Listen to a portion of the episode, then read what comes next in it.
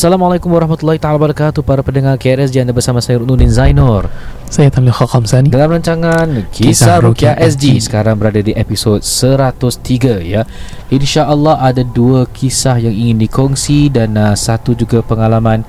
I think kongsi kisah somehow sama jugalah. This happened to one of my client dan dia nak share lah apa gangguan yang dia berlalui Jadi sebagai permulaan bagi anda yang belum subscribe atau subscribe YouTube channel kita Kisaru KSG, alhamdulillah dah as of now nampak ada 500 subscribers. Alhamdulillah. Ni orang kuat ni, orang kuat. Orang jadi kuat. Sekarang ni kita ada beratus ribu orang dengar podcast kita, jadi silakan subscribe. Siapa belum subscribe, wajib subscribe. Dan yang kedua, insya-Allah kita akan ada first merchandise kita iaitu EasyLink card Kisaru KSG. Nantikan bila dia keluar, support-support kita lah EasyLink card tu Baik, EasyLink card ni Ust Ruk punya idea solid. Kita belum design tapi insyaAllah settle. Dan kita masih pendengar KSG giveaways. So saya dengan Ust Ruk, kita orang dah invest a bit of money. Kita beli JBL punya portable speaker yang bulat. Wow. So it's a solid speaker, kecil tapi actually cukup kuat. Pada mana KSG nanti ada, tapi giveaways ni you kena do something lah. Kalau ada rezeki you dapatlah maka, tapi jangan mengharap. Kita ada 3 biji je. Kita mampu 3 biji for now. InsyaAllah kalau cuba dapat, kalau let's say you dapat, memang rezeki you lah, alhamdulillah. Baik para pendengar KSG, sebelum kita teruskan dengan actually nyari 3 kongsi kisah lah. Okay, kongsi kisah yang pertama disampaikan oleh saya Rudud Ninsaindor. Assalamualaikum Ustaz. Tu dia, you nak story manja I nak story. You nak story kat podcast KSG boleh je. Okay. Cerita dia I was driving a 6-seater car. In the car beside me was my mother. Kat tengah-tengah seat tu my cousin brother, my twin brother and his wife. My cousin kan suddenly rasa tak sedap lah Ustaz, uneasy. When she remained seated alone at the furthest back and asked to on azan for play surah-surah at that point. I think pada waktu tu dalam midnight lah, tengah-tengah malam. As I drove off from car park, the azan was playing in the car and she said panas. I tak layan lah kan. I just continue je drive. Okay. As Spotify was randomly playing the next list after azan, I tak tahulah recitation tu apa benda. And then she start mengilai lah Ustaz. And then she said, cubalah on lagi. Siapa yang mengilai ni? Yang ni cousin dia ni lah. Cousin dia, okay. Dia cakap cubalah on lagi. Jadi my phone screen yang dekat Samsung tu tiba-tiba off sendiri lah Ustaz. Samsung I reply to her lah, okay, nak main kan? Okay, aku on. Okay. So I tak percaya lah dia kena rasuk at the point of time. And ingatkan dia ni macam bedik-bedik lah. So I replay balik lah kan ayat Ruqyah from Spotify. And then I realise itu ayat Ruqyah lagi lah sih. Again for the second time, the phone of Samsung I ni mati sendiri lah sih. Then sepupu saya, my cousin tu yang tengah kena rasuk tu, dia ketawa lagi kuat lah dengan suara inner one. Macam gitu agaknya. Aku terkejut lah Ruk. Aku kat sebelah pun terkejut. My mother panic and asked me to exit highway TPE, pergi rumah uncle. Okay. I asked why, and she was afraid lah kalau ada benda tu kan, the thing might off my car engine while driving and cause accident. So I drove to my uncle house lah that night, and we just tried reciting the Holy Quran but tak ada effect lah sih. I even give up to extend ask her if nak masuk bayi badan ke tak. Jangan. My family marah I lah Ustaz. We then let her penatkan diri sendiri. And dia pun tak lama lagi tiba-tiba dah okey lah, dah tak kena possess. After the incident morning, kita pergilah pakai ubat red flag ni kan kat Bukit Permai. Bukit Permai, okay. And try to see lah if this problem can be solved. This pakar asked to go up at the cemetery, pergi kat kubur, and ask my after possessed cousin, suruh cousin saya ni yang kena rasuk hari tu to hold the gravestone, pegang batu nisan and diam. While me and my twin brother sit beside her left and right, baca 3 kul non-stop. Apa ni? She started to get possessed again lah si Ustaz. Dia kena rasuk lagi Allah. And the pakar asked my possessed cousin if the thing want to follow her, and benda tu cakap no, tak nak. After which we go back and the problem remain unsolved. Masih belum settle. Sorry. We just heard from my cousin got possessed because she tuntut ilmu during her teenage years. Oh, make sense lah, but wallahu alam. Sorry sangat, sorry panjang sangat ustaz. Question number 1, I ada 3 question ustaz. Okay. Question 1, ni jin ni dia boleh off engine bila tengah driving? Question number 2 is after the client tired out, penat and will there be another chance of possession yang akan boleh berlaku secara instantaneous? Question ketiga, is pakar suruh treat her like a princess, hold her hand down the stairs, kena baik-baik, is it true? Okay, so Satam tak nak jawab. Okay, first tadi boleh, jin boleh switch off engine tak? Dengan izin Allah semua boleh, tapi insyaAllah tak lah. Tapi kalau saya pernah dengar ustaz saya buat ruqyah, pintu pernah hempas, lampu pernah dimain tutup buka. Ana kerusi sirik sendiri. Seharusnya saya punya pintu hempas, kemudian iPad tertutup serentak dengan handphone. So ustaz saya iPad dia mainkan ayat ruqyah tertutup, dia punya handphone main ayat ruqyah pun tertutup at the same time. Possible, tapi you jangan fikir sangat ke gitu. Second soalan, Boleh ke dia dah penat, lepas tu boleh kena rasuk lagi? Ni hantar jawab. Boleh, jawapannya boleh. Kalau dengan izin Allah, kalau jadi-jadi. Selalunya senang berlaku kepada orang yang pernah menuntut ilmu meripik atau pernah mengatasi ataupun pernah diganggu disebabkan saya senang cakap gangguan besar lah. Tapi it definitely boleh berlaku pada yang ada saka dan yang pernah menuntutlah ilmu yang pelik-pelik ni. Yang ketiga, is pakar suruh treat her like a princess, hold hand down the stairs, kena baik-baik, is it true? Mungkin tak nak kena rasuk kot kan, jadi jaga tu betul lah. Tak pasal-pasal kena rasuk, engkau tu nak jaga, pam, kepala benjol jatuh. So kalau kadang dengan jin ni, tak semua jin you kena bergelut, tak semua you kena tahan kuat-kuat. Ada you talk with respect, you suruh keluar dengan cara baik. Selalu cakap, you boleh beri salam, you boleh cakap ana Abdullah, aku hamba Allah, ya adu Allah, wahai musuh Allah, kau keluar dengan izin Allah, ukhruj biiznillah. Boleh cakap gitu. Tapi itu kalau yang nak dengar cakap biasanya diorang akan keluar. Sikit saya selit sikit, one of my clients tadi saya tanya dia cakap, dia, kau tak takut dengan Allah ke? Dia kata, siapa tu Allah? Siapa tu Allah? Terus saya cakap gini, ni dah lama dah tak dengar ni. So yang cakap jin tu, kau betul kau cakap gini dengan kau cakap gini pasal Allah. Kita semua di keluarga ni, termasuk aku, menjadi saksi yang kau cakap gini pasal Allah. Terus Tuan baca tak silap ana wa idzan sarafna. Bila ana baca wa idzan sarafna, dah baca tu, terus dia nangis panas. Lepas tu saya cakap dia, bukan tadi kau sombong dengan Allah ke? Terus dia kata, tak, aku minta maaf. Terus dia cakap dia dengan jin tu, engkau jangan minta maaf pada aku, kau minta maaf pada Allah dan orang ni. Enak keluar, stop. Ni cara-caranya lah. Okay, you kalau berbual dengan benda jin ni kan, tak boleh takut. You berani kerana dakwah, kerana Allah. Ingat, banyak ulama menerangkan kerjaya seorang peruqyah itu adalah jihad. Syekh Wahid yang cakap macam itu. Kita sedang berjihad Dan saya pernah baca satu fatwa ni lah, fatwa dari negeri Arab ni, mengatakan kalau you set up business untuk benda baik, ruqyah why not? And yet we have orang yang cakap tak boleh buat ruqyah ni, mempergunakan agama. Suka hati korang. Dia tak baca hadis okay. Fatwa banyak juga dah diterangkan dah. Okay, InsyaAllah Parma Gazi ni baru beninging belum lagi masuk demi kongsi kisah. So insyaAllah kita akan teruskan dengan segmen kongsi kisah. Ni tajuk kita pada hari ni, Tekong haunted ke? Ni satu cerita ni pasal Tekong ni. Jadi shout out to siapa-siapa yang pernah kita. Kau ada pergi ke Tekong? Tekong pes sebelah Sentosa. Okay, silakan Ustaz Tam dengan kisah Tekong. Let's go. Saya NS bukan Tekong saya Mr. Popo. Kita polis lah, lain lah. Okey, sikit sebelum kita nama polis NPC pes sebelah blok, anak tinggal situ. InsyaAllah, Alhamdulillah. Dulu saya kat Rakyat Polis ni banyak cerita lah kat dia punya quarters dia. Tapi lain episode okay. Special Police Edition, Rakyat Polis Special edisi Special Edition, InsyaAllah. Okey, aku ada sikit teka-teki untuk pada pendengar KSG dengan untuk Ust Ruk. Okey.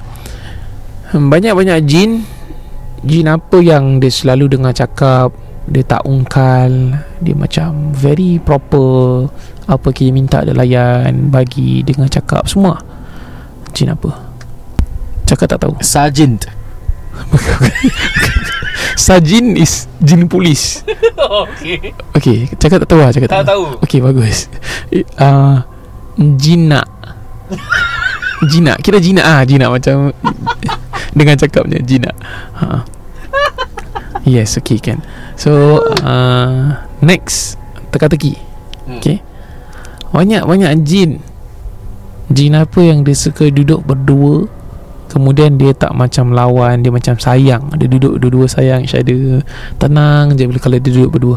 Lovebirds jin tak? Bukan. Okay, give up eh. Give up. Jinjang pelamin.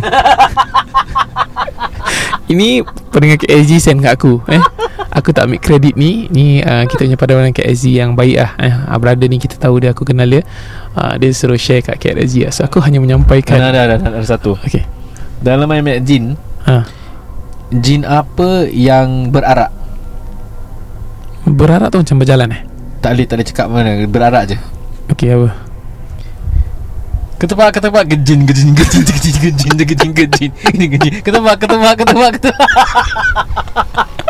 padahal bunyi keping-pingnya aku tukar gejin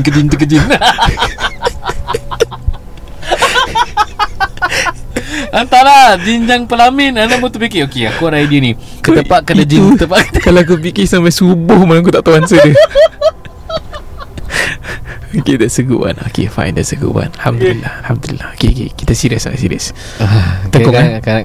Ya, tekong. Sabar cerita dulu aku. Aku cerita lah. Okay, sorry, minta maaf semua. Okay, nama dia Tekong Stories as Platoon pula. Tekong Stories as Platoon Sergeant. Halt. Okay. Assalamualaikum Ustaz KRSG. Very sorry if I click the wrong link to share this story. Saya dengar your previous podcast tentang soldier yang mendengar suara orang mengaji dalam hutan, dan saya boleh relate lah. Saya kerana saya ada pengalaman yang lebih kurang sama. Kalau saya boleh ceritakan saya, I will never forget experience in Tekong. During saya punya tahun kedua menjalani perkhidmatan negara sebagai satu jawatan apa ni yang orang panggil apa ni? Oh, during the field camp was to train as well as mentor the junior 3SG fresh out from Pasir Laba camp. Ni siapa yang Ami tahu lah on how to follow the training plan and how to conduct their lessons. Okay, dia ni aku rasa macam trainer gitu lah. Ni macam orang atasan instructor, ni brother ni boleh tahan ni, ada pangkat ni aku rasa. Sarjan ada sarjan platoon sarjan. The batch we were taking at that moment was all semua dah gil-gil lah. Dia kata abeng, anjek dengan mat-mat semua dah sebut lah, to be fair. And all budak-budak degil lah. Personally I don't see stubborn soldiers are lesser soldiers. Dia cakap dia tak kisah on which background orang ni soldier macam mana jenis pun, bagi dia soldier still soldier. Macam mana pun they will still do their stuff. And in fact most of the stubborn recruits turn out to be better soldiers. Ini aku setuju lah. Dalam polis pun aku nampak yang degil-degil ni kadang boleh pakai. Yang baik, yang pandai ni kadang tak boleh harap lah bila nak fight. Selalunya lah, tak semua. Okay, tu masuk aku yang tak boleh harap ni. Okay, and dia tak nak take advantage of the junior Okay, so back out to the story. Pada pukul 9 malam saya prowling lah jalan check-check. Saya punya man, my task was simple, to stun their rifles and their magazines and also ensure they are following light discipline. Means dia pakai sedikit lampu, jangan terang-terang and noise discipline, tak ada noise. Means aku rasa stealth lah, jalan secara perlahan. Okay, most of the recruits were sleeping and their hand were either holding their rifle or rifle sling. Oh, okay, aku faham. Aku rasa dia macam nak sabotage siapa tak jaga dia weapon properly. Okay, ini memang is a test dalam NS selalunya. I saw an easy target. Saya nampak seseorang recruit yang saya rasa boleh makan and I decided to proceed to his shell script. Ini aku tak tahu, sorry tak berapa faham. Maybe budak-budak Ami you boleh relate lah. But before I can reach him, I noticed at the corner of my eye there was a silhouette of a soldier. Dia nampak macam bayangan seorang askar yang sedang diri di hujung mata penglihatan saya. And I could tell he was observing my movements for a while. dia seperti memerhatikan gerak geri saya. Okey. Dan secara naturalnya saya turn lah, saya pusing secepat mungkin pasal of my reflex lah. And but for some reason that night I choose to turn my head slowly. Malam tu saya macam pelan-pelan lah pusing kepala. Saya tak macam nak tengok cepat-cepat lah. Saya tengah tengok tu dengan perlahan tu, soldier tu datang ke arah saya. You tak walking away? Oh sorry, walking away, bukan walking towards Soldier tersebut, askar tersebut jalan jauh daripada saya. His back was facing me.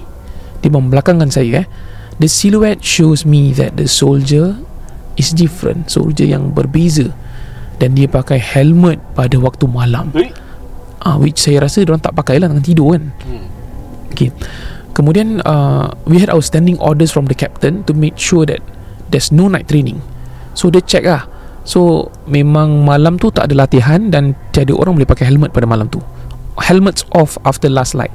Means malam tidur macam lights off lah, kita panggil dalam polis. Maybe tak ada pakai helmet lagi. Kemudian soldier tu berbeza. To those yang nak tahu to identify the details of the silhouette, the moonlight from a full moon is actually sufficient to provide at least 10 to 15 meter worth of visibility. Maksudnya dalam waktu kegelapan tu, sinaran cahaya bulan tu boleh nampakkan dalam jarak 10 meter, 15 meter tu masih boleh nampak soldier tu dengan jelas. Okay, depending density of the forest, ketebalan hutan tersebut. So dia nampak lah. Kemudian dikatakan the helmet of this soldier is also different. It has synthetic leaves flaps. I'm unsure the exact description, but it's definitely from the second generation era. Ni kasih aku chills lah. Dia kata, yelah, army sekarang dia punya helmet lain. Kalau diorang nak camo, diorang dulu camo. Kira kalau dulu is camo, sekarang kan is pixelated. Helmet diorang memang dah macam tu. So I think dia cakap ni nampak lain lah, lain semacamnya. Dia kata macam generasi kedua punya era. Okay. And kita ni dalam third generation punya era. Kita dah tak pakai helmet tu. His rifle was slightly longer, senapangnya lebih panjang, dan saya memerlukan sedikit masa untuk tahu yang actually dia pegang M16, and this weapon have been phased out. Means sekarang ni soldier dah tak pakai M16 tu lama-lama. Itu zaman aku main Counter Strike. Okay. Kemudian at first instinct saya ingatkan itu satu pencerobohan lah, orang betul-betul. I remembered my close friend from another unit that still operates this outdated weapon. I didn't put much thought on that weapon. This soldier is almost the same height as me, sama tinggi ketinggian dengan saya, dan dia tidak berlari, tetapi dia bergerak jauh dan jauh pergi daripada saya. Saya cuba nak keep up dengan dia. I had no choice but to break silent. Saya cakap, "Halt!" Maksudnya kalau dalam polis, berhenti. Kalau dalam kita marching, berhenti. Dia cakap itu bukan Tanglin Hall Itu tempat dah tak ada. Itu lain The soldier stopped. Askar tersebut berhenti, the while dia masih membelakangkan saya. Kemudian saya decide untuk challenge dia, him for the password of that night. Aku rasa dia ada code lah To put it simpler terms, imagine the password for that night is ais kacang. Contoh So kalau you from the team of that platoon sergeant, you tahu ais kacang tu sebagai kod. Okay, sekali kemudian dia tanya, I will say ice, the soldier needs to complete by saying kacang. Okay, so kalau platoon sergeant ni cakap ice, dia punya man kena cakap kacang, baru means you tahu the same code, the same team. Maknanya friendly yes. Kemudian the soldier answer correctly. I may consider him as a friend and no longer imposter. Kemudian I say to him, ice. I said to him again. Kemudian askar tersebut senyap. No, dia cakap if soldier tu jawab. Dia tak cakap soldier tu jawab tau. Macam belum dia jawab lagi. Dia explain. Okay, kalau let's say I cakap ice, you cakap kacang, means friendly lah. Okay. Tapi dia sebut ice. And then lepas tu askar tu senyap. Pelatuan saja ni cakap ice, askar tu senyap, tak jawab. Pada ketika itu saya realise that I was only armed with Swiss knife dengan pisau kecil lah. Instructors seldom draw out arms. Kita biasa tunjuk recruit je lah macam mana nak pakai weapon. Kita tak bawa, kita tak draw arms, kita tak bawa ammo semula. Walaupun saya ada rifle, tapi saya tak issued any ammos. And to think that the soldier has an M16 in hand, which could be loaded. So kira kat sini dia dah ingatkan dia ni kira imposter tau. And ada weapon yang live fire tau, live rounds ada live rounds kat dalam. So dia pula ada pisau je. Kemudian dia kata halt. Okay, dia suruh stop. I said again. Tetapi kali ini suara saya sangat orang kata soft dan terketar. Oi. Dan jarak saya about 5 meter. Kemudian the soldier while his back is facing me, dia pusingkan kepala dia ke kanan. Saya tak nampak muka dia. Allah. He said, benda tu bunyi gitu, in a sarcastic way. Kemudian he checkmated me, okay, luring me out of my platoon area. I didn't dare challenge him for the third time. Saya pusingkan kepala saya, looking back at my platoon area. Saya dah jauh 50 meter dan dikerumuni dengan kegelapan hutan. Dia dah jauh baik. Dia sudah jauh. Dia pergi ikut this soldier. 50 meter Saya I don't look forward back. Ke belakang pusing. Kira ke belakang pusing means apa? You turn back, dia terus cabut dah. Dia terus lari. Saya tak bohong Dia nangis lah. Saya nangis ketika saya sedang lari. Allah. Saya doa to Allah that I don't want my trip. I don't want to trip on any small rocks or roots while I was running. Kira dia lari dah all out and platoon sergeant biasanya fit biasanya. So bila dia dah cabut ni, Alhamdulillah Ustaz, saya sampai dengan selamatnya ke commander's punya tent. Saya cuba tenangkan diri saya, membaca Ayatul Kursi dan 5 kul. Semua dia baca so Masya Allah lah, Alhamdulillah. Silakan. I didn't share this incident with anyone except to one of the Malay lieutenant who was also the safety officer in charge. Thank you Ustaz for sharing this story. Apologies if the story was long. Continue the good work Ustaz. Okay. Seram ber? Ni seram. Ni aku pun dapat chills je. Pasal kita polis, kita tak main hutan. Kita paling-paling macam bangunan-bangunan lama kan. So aku had a fair share of experience dalam NS ni. Cuma I think dia punya different level lah. Ni kira memang Allah uji. Tapi kan I think what you did was right. Okay lah, kalau you tak nak encounter, you lari cukup. And I think you buat tu because you nak pastikan whether it's your recruits ke tak. I think it's very important pasal the live rounds and everything. You nak pastikan your platoon tak ada yang cabut ke, AWOL ke, tersesat. I think you're doing the right thing. Tapi I think memang Allah nak uji you lah. Maybe at your level sebagai platoon sergeant, itu ujian you.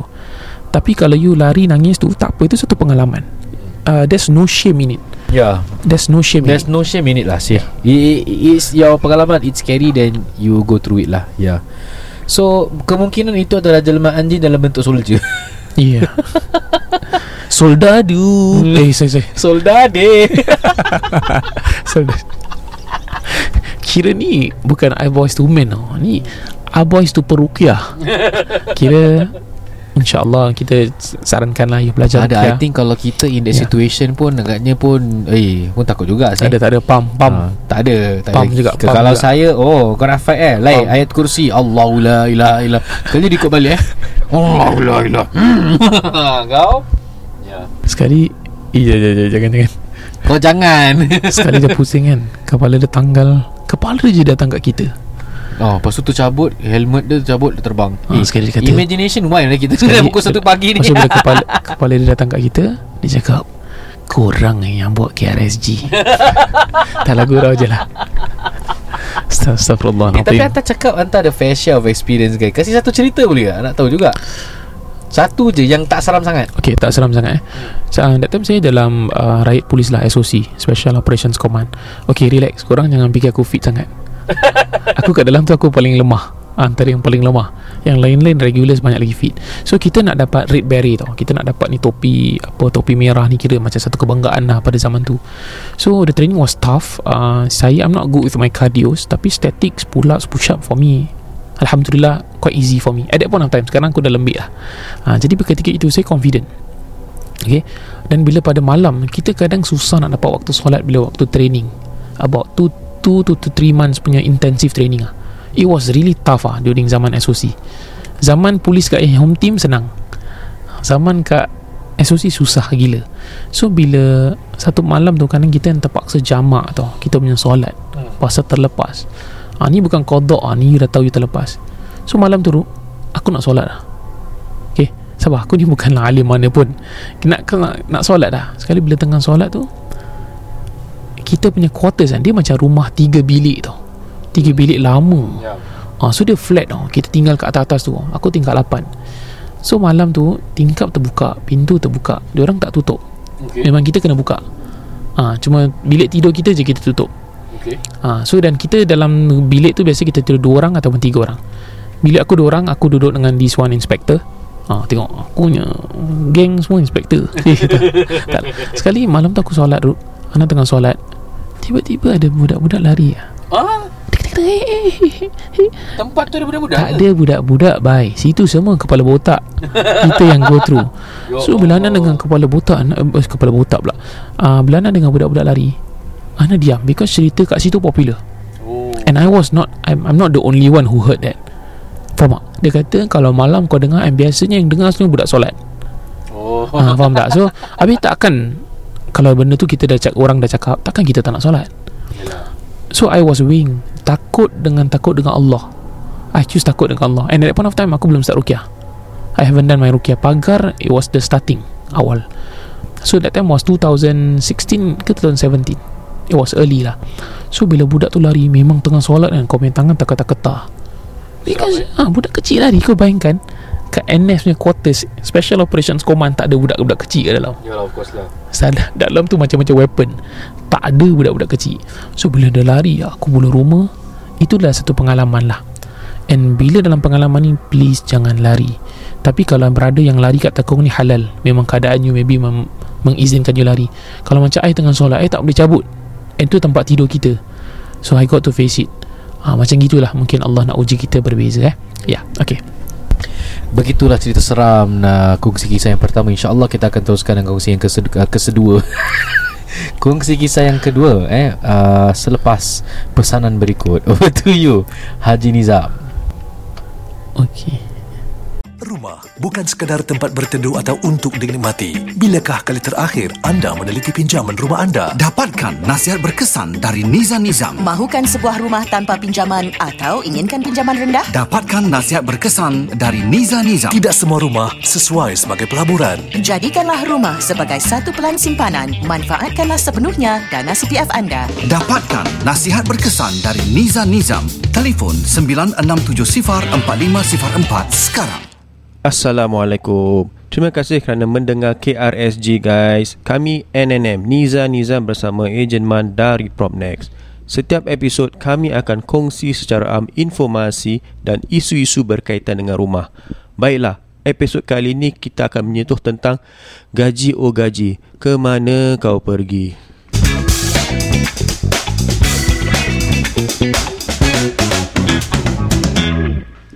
Para pendengar KRG, this is a very serious topic NNM hari ini very serious about it. Important kerana kebanyakan daripada pembeli pada masa ini nak beli rumah HDB ni, mereka kurang faham tentang perancangan dari segi contribution CPF, gaji, whether it's you're employed, self-employed or part-time freelance. Banyak yang mereka tidak faham tentang bagaimana walaupun gaji mereka tinggi, example as a part-timer or freelancer, tetapi masih tak boleh beli rumah. Macam mana ni? Ini satu masalah yang kita harus tangani supaya para pendengar KRSG dan juga teman-teman anda di sana faham bagaimana nak rancang untuk mendapatkan pinjaman rumah dari HDB ataupun bank bila hendak membeli rumah flat HDB jualan semula. Mungkin Manson nak mulakan dengan apakah ciri-cirinya. Okay, so going into it, okay, the following types of income, these incomes will not be considered for your credit assessment. Okay, so the first one is bonuses, and this one include your 13-month bonus and also claims, reimbursement expenses also will not be included. Dividend income from deposit accounts will not be included. The next one is very common. Income from overtime work will not be included. All right. Another thing we also encountered is national service allowance. That one is not considered. All right. And of course, rental income. Rental income is not being considered for your credit assessment. Wow, macam banyak yang tak counted banyak.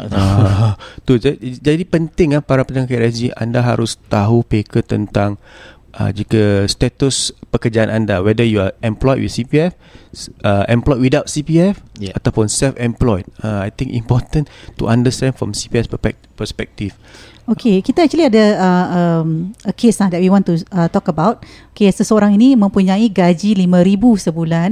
Okay, and we are quite positive lah. Kalau kita dengar gross salary $5,000 a month is very good actually. You can get a proper HDB loan. Okay, but after when we actually met the person and we actually minta dia punya salary slip. Kira bedah siasat lah. Kita bedah siasat dia punya pay slip. We realise that out of the $5,000 yang dia earn tu, kebanyakannya ada deductions. In fact, the deductions is a lot. And deduction, for example, this person, okay, is actually a delivery person. So dia actually mempunyai van dari company, dan juga dia punya diesel or petrol also are provided, so-called claim from by the company lah. So actually, if you look at the pay slip, huge deductions are for the van rental, for dia punya petrol, and also for the van repair cost. Wow. So jadi macam a bit funny At the end of the out of the $5,000 tu, dia cuma earn net pay dia $300 lebih. You percaya tak? Wah.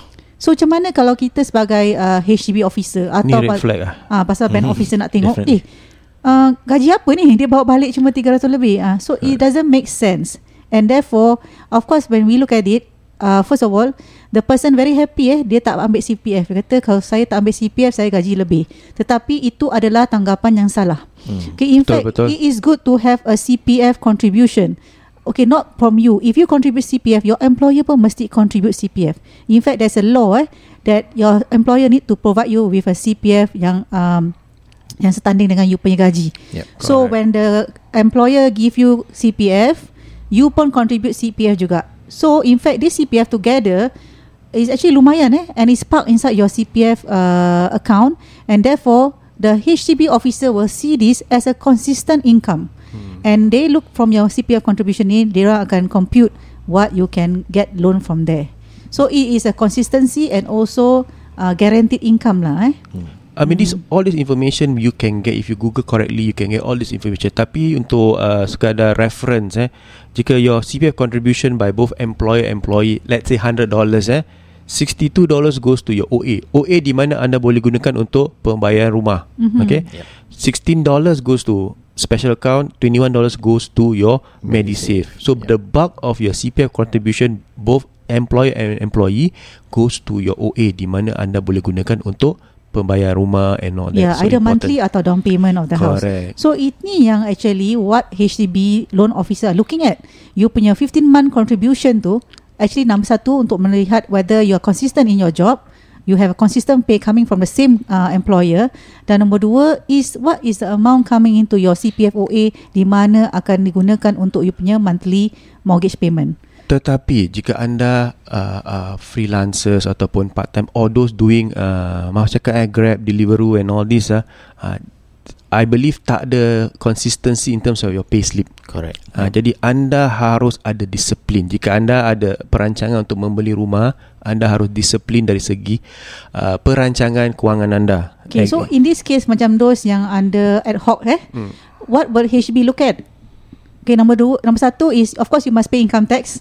Right, yes, you must declare the income tax yearly. Dan nombor dua, make sure you have the same bank account whereby your income is being paid into atau credited into. That means you punya bank statement mesti ada every month mesti ada gaji masuk. Okay, that's what happened to the case. Whether you masukkan sendiri ataupun sebaliknya, important to bank in it at the same bank every month at the same time. Another red flag that we actually identify from our case ni is that after dia dah dapat gaji ni, the employer actually paid him using a cash check.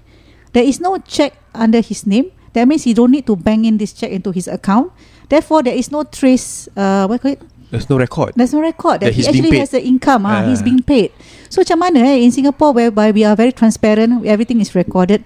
In this particular case, tak ada trace whereby he actually work or has an income. So, basically, in order to summarize lah, what credit assessment actually requires is consistency, whether your income is sustainable, and also you need to have a paper trail for whatever income that needs to be assessed. Yep, the in and outs. Correct, important. Para pendengar KSG, jika anda dalam situasi demikian ataupun sanak saudara, kawan-kawan sahabat anda, important to advise them on the importance of having consistent income.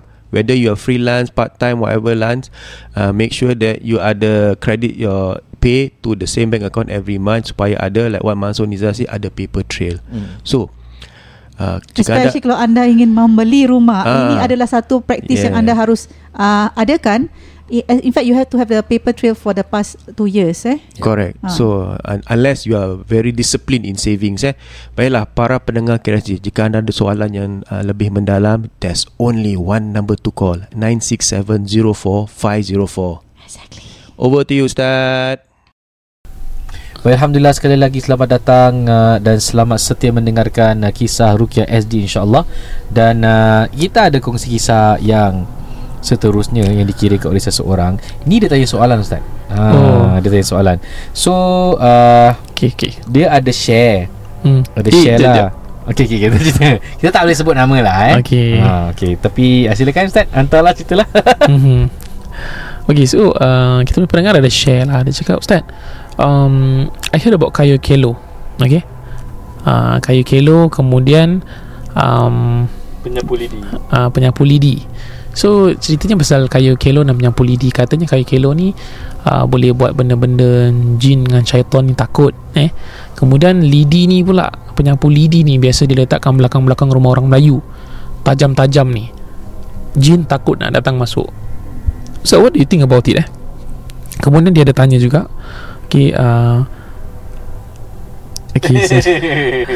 So actually kita tak boleh sebut nama, kita sebut nama orang ni lah kan. Orang ni cakap yang dia bilang kayu kelo tu ada kelebihannya, dan dia boleh elakkan kita daripada kena sihir. Dan dia cakap lah kalau penyapu tu because tajam, jin takut lah dengan benda tajam penyapu lidi ni. Aku tak tahu mana dia dapat dalil. Berdengar KSG yang beriman, sekarang kita tanya korang semua. Sekarang semua dengar je and jawab dalam hati sendiri masing-masing. Jawab dengan dalam kepala otak kita. Korang nampak pisau, korang nampak fans yang ada tajam-tajam. Korang takut tak? Tengok je, tengok benda tajam. Benda yang paling tajam korang nampak dalam mata, takut tak? Tengok, tak buat apa, tengok je. Takut? Tak takut kan? Pedang banyak, pedang samurai, kunai, mat kilau punya keris. Korang tengok kan? Mat Kilau dah dekat Netflix. Mat Kilau kat Netflix, by the way. So korang nampak benda tajam, korang takut tak? Naturally tak takut kan? Kalau korang nampak penyapu lidi, korang ingat jin takut. Faham tak? Apa dia punya relevance? So I know ada orang kata jenis kayunya. Tidak, benda tu tak ada sandaran. Kita dah check, dia tak ada dari segi historical benefits, tak ada. Dari segi tradition, tak ada. Ini cuma kata-kata orang dulu. Malah ia boleh membawa kepada kesyirikan if you believe letak penyapu jin takut. Kan? I mean, apa dalilnya? Habis korang nak halau benda tu, korang letak penyapu lidi je. Jin pun tengok, bodohnya kau. Okey lah, takpelah, aku pun sembunyi lah, kesian kau buat benda macam gini kan. The thing is, mana kita punya amal ibadah, you need to understand. Amal ibadah kita yang menjaga diri kita, bukan dengan item-item seperti ini. I've said it, I'm sorry. And I think you nak try relate juga. Habis Ustaz, you cakap bidara, kasturi. Okay, you jangan salah faham. Barang-barang tu memang barang yang baik. Contoh macam kasturi memang jelas, it's a good item. Tetapi, you bukan cakap benda tu menghalau. Itu sebagai satu wasilah, sebab penyebab musabab. Tetapi yang menjauhkan benda tu ialah Allah Subhanahu Wa Taala. Allah lah, siapa lagi? You percaya lidi boleh takutkan jin? Dia begitu tak masuk akal. Bayangkan jin Ifrit ambil obor api nak kejar nak anu Rasulullah ketika Isra Mi'raj. Kau bawa penyapu, kau ingat dia heran ke? Kau apa? Dia nampak kau bawa penyapu, heran tak heran lah. Dia mesti bagi punya, betul tak? Mesti dia potong kau punya. So cerita bawa letak penyapu belakang rumah ni satu mitos, myth. Banyak di rumah-rumah. Kalau saya buat pagar rumah, paling common. Dan kita tidak menghina, cuma kita cakap, saya tanya, penyapu ni untuk apa? Dia kata, Ustaz, tak ada, kita percaya, kita letak. Saya cakap, dia tidak memberi kesan seperti itu. Kalau penyapu ni kau nak buat pukul lipas, okey. Kau nak buat sapu rumah, okey. Kalau anak balik lambat main bola, kau nak whack dengan ni penyapu, okey. Tapi kalau jin, I don't think so. Anak cuma tak faham kenapa ada perawat yang masih gunakan benda inilah, and kata ini cara tradisional. I mean, again lah, ni benda gaib jangan berbual semarang. Benda gaib perlu ada dalilnya daripada Quran, Sunnah atau kaul ulama' lah. Kan? Okay, you orang tanya, okay, bidara? Bidara because Wahab ibn Munabbih seorang tabi'in. Dia jelaskan dalam kitab tafsir ibn Kathir, mandian bidara itu dapat mengusir gangguan sihir. Maknanya kalau dari tabi'in, you guys know tak tabi'in tu apa? Zaman Rasulullah, selepas ni zaman sahabat, selepas zaman sahabat zaman tabi'in, selepas zaman tabi'in tabi'in. Tabi'in tahu antara golongan yang terdekat dengan generasi Rasulullah sallallahu alaihi wasallam pada waktu tu. Ya. Yeah. Dia cakap gitu. Mandian bidara. Dia dalam tafsir ibn Kathir diterangkan. Okeylah penggunaan kasturi. Ibnul Qayyim dalam kitab Al-Wabil Sayyid menerangkan kasturinya mengusir gangguan. You need to understand these items Rasulullah dah mention. Jadi gunakan benda yang Rasulullah pernah mention, okay, dengan menghidupkan sunnah sebagai contoh. Dan bila kita zahirkan cinta kepada Rasulullah, Allah akan jaga kita. Now item penyapu ni sama Rasulullah sebut ke? Kan? And then dia cakap pasal kayu kelo. Okay, I've asked some veterans ruqyah lah, kayu kelo ni untuk apa. Dia cakap sebenarnya ni medical benefit bila digunakan kerana ia natural remedy. Again, dia sama macam somehow macam kononnya efek daun bidara lah. Cuma kelo tu mungkin dia rendam kat air. Dia rendam kat air, ya. Kan? Tapi kalau you ambil batang kelo tu, kayu kelo tu, you letak dekat atas rumah, jin tak masuk. Apa ke bendanya? Ya Allah. Pertama, sunnah pun bukan. Kedua, mana Al-Quran kita lah? Quran letak belakang-belakang, lepas tu dilak benda-benda macam gini. Qurannya berabuk, kayu kelonya dibersihkan. Nampak tak? Itulah kan. So no such thing kalau letak kayu kelo ke atas jin takut. Masalahnya pertama, dalilnya apa? Oh, mungkin orang cakap, oh kita pernah try ustaz, bila try kan terus tak ada gangguan. Jangan sampai kita kena kelintu dengan jin. Dia tengok kau buat benda meripik, dia orang pun calik bot cabut. And to be fair, untuk pandangan KLSG, you cakap kelo buat you tak kena gangguan. Ramai banyak rumah yang kita pergi, banyak sangat yang gangguan juga. Ada kelo, ada bidara pun masih kena. So just to share. And itulah, berpadalah sikit. Konsep ruqyah syar'i ialah, ingat, you hidupkan sunnah, buat benda-benda yang ada mentionnya Quran ataupun sunnah. InsyaAllah dengan usaha ruqyah diperbolehkan. Tapi kalau you guna daun kelo untuk kononnya medical benefit ke apa, dapat membantu, tu lain cerita tau. Tapi batang kelo ni, kau mengharapkan batang kelo letak atas apa aturan tu ni, dia akan lari. Apa dalilnya? Kan? Jangan sembarang-sembarang lah berbual pasal benda gaib kan. Dan buah kundur itu, itu adalah satu aku nak cakap. Dia kata buah kundur ni kalau busuk ada gangguan jin dan syaitan.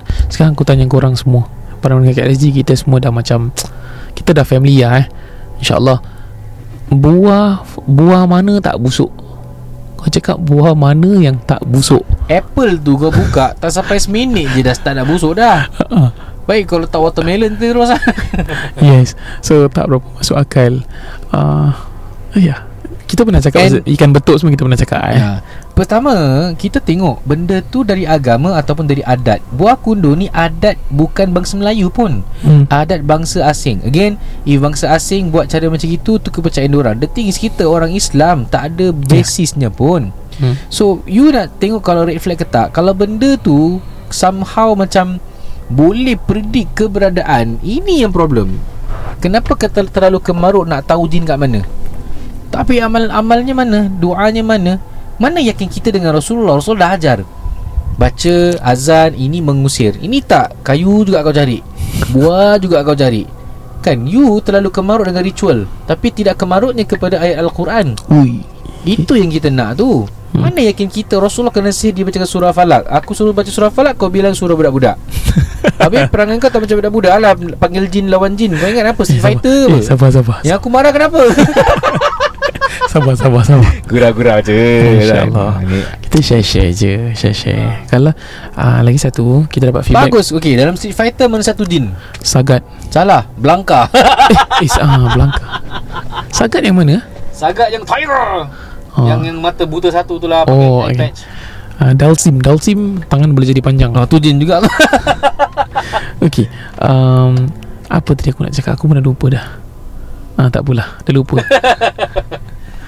Again, ultimately no, yang buat saya macam Macam mana nak cakap? Nak cakap marah bukan marah, nak cakap sedih bukan sedih. Macam kalau perawat-perawat yang pelik-pelik ni, kalau mereka belajar ruqyah syar'i, nescaya mereka akan jadi perawat yang baik lah sih. Mereka pernah tahu cara macam gini dan kemudian revert kepada cara yang balik kepada Allah dan Rasulullah. Kemungkinan terlalu kemarutnya dengan nak tahu benda-benda gaib. Dan masyarakat kita memang suka pun. Even there some people yang cakap, ah, ustaz ni ustaz-ustaz hantu, kalau buat tajuk pun tiada nak apa lah. Memang itu yang korang suka kan. Jadi sebab tajuknya kita ambil gitu. Tapi bila you dengar sebenarnya penjelasan dia tak seperti itu kan. So kemarutlah kita dengan beribadah, itu yang sebaik-baiknya. Ya. InsyaAllah. Okay, ambil nafas dulu. Okay. Okay, last but not least, just kongsi kisah sikit je. Saya ada satu klien ni ruqyah, bila tutup mata dia kata dia nampak macam lipas dan spiders. So dalam beberapa kali, jadi bila dia ruqyah tu, dia tutup mata dia nampak. Saya baca lagi beberapa ayat, dia kata ustaz masih nampak. Saya baca lagi, saya tanya nampak tak? Nampak lagi ustaz. Saya baca lagi, katanya saya dah tak nampak lagi. Dan di antara tanda gangguannya, di tempat bisnesnya tu ada bauan longkang yang busuk. So kalau your rumah tiba-tiba bau busuk dan you tahu itu bukan datang daripada you punya saluran pipe dan sebagainya, berhati-hati. Just take note. Okay, insyaAllah. Itu cerita ringkas. Mana komen lah? Anda masih terfikir pasal dong kilo lah. Dengan batang kilo tu kan. Batang kilo penyapu lidi. Aduh ya Allah. Ya, so okay. Dengan Rezi, sebar-sebarkanlah benda baik ni ya. InsyaAllah sebar-sebar. Bila you tahu someone kena gangguan, cakap kena orang, ambil air, bacakan surah-surah Al-Quran, tiup pada air tersebut, spraykan. Letak keyakinan, kerana syaitan ini nak menyelewengkan keyakinan kita bukan kepada Quran tapi kepada benda-benda meripik ni. Ya. Setuju. Okay. Baik para pendengar Rezi, demikian sahaja untuk hari ini. InsyaAllah kita ketemu lagi dalam episod seterusnya bersama saya Rudud Ninsaindor, Tamil Khamsani. Wabillahi taufiq wal hidayah. Wassalamualaikum warahmatullahi wabarakatuh.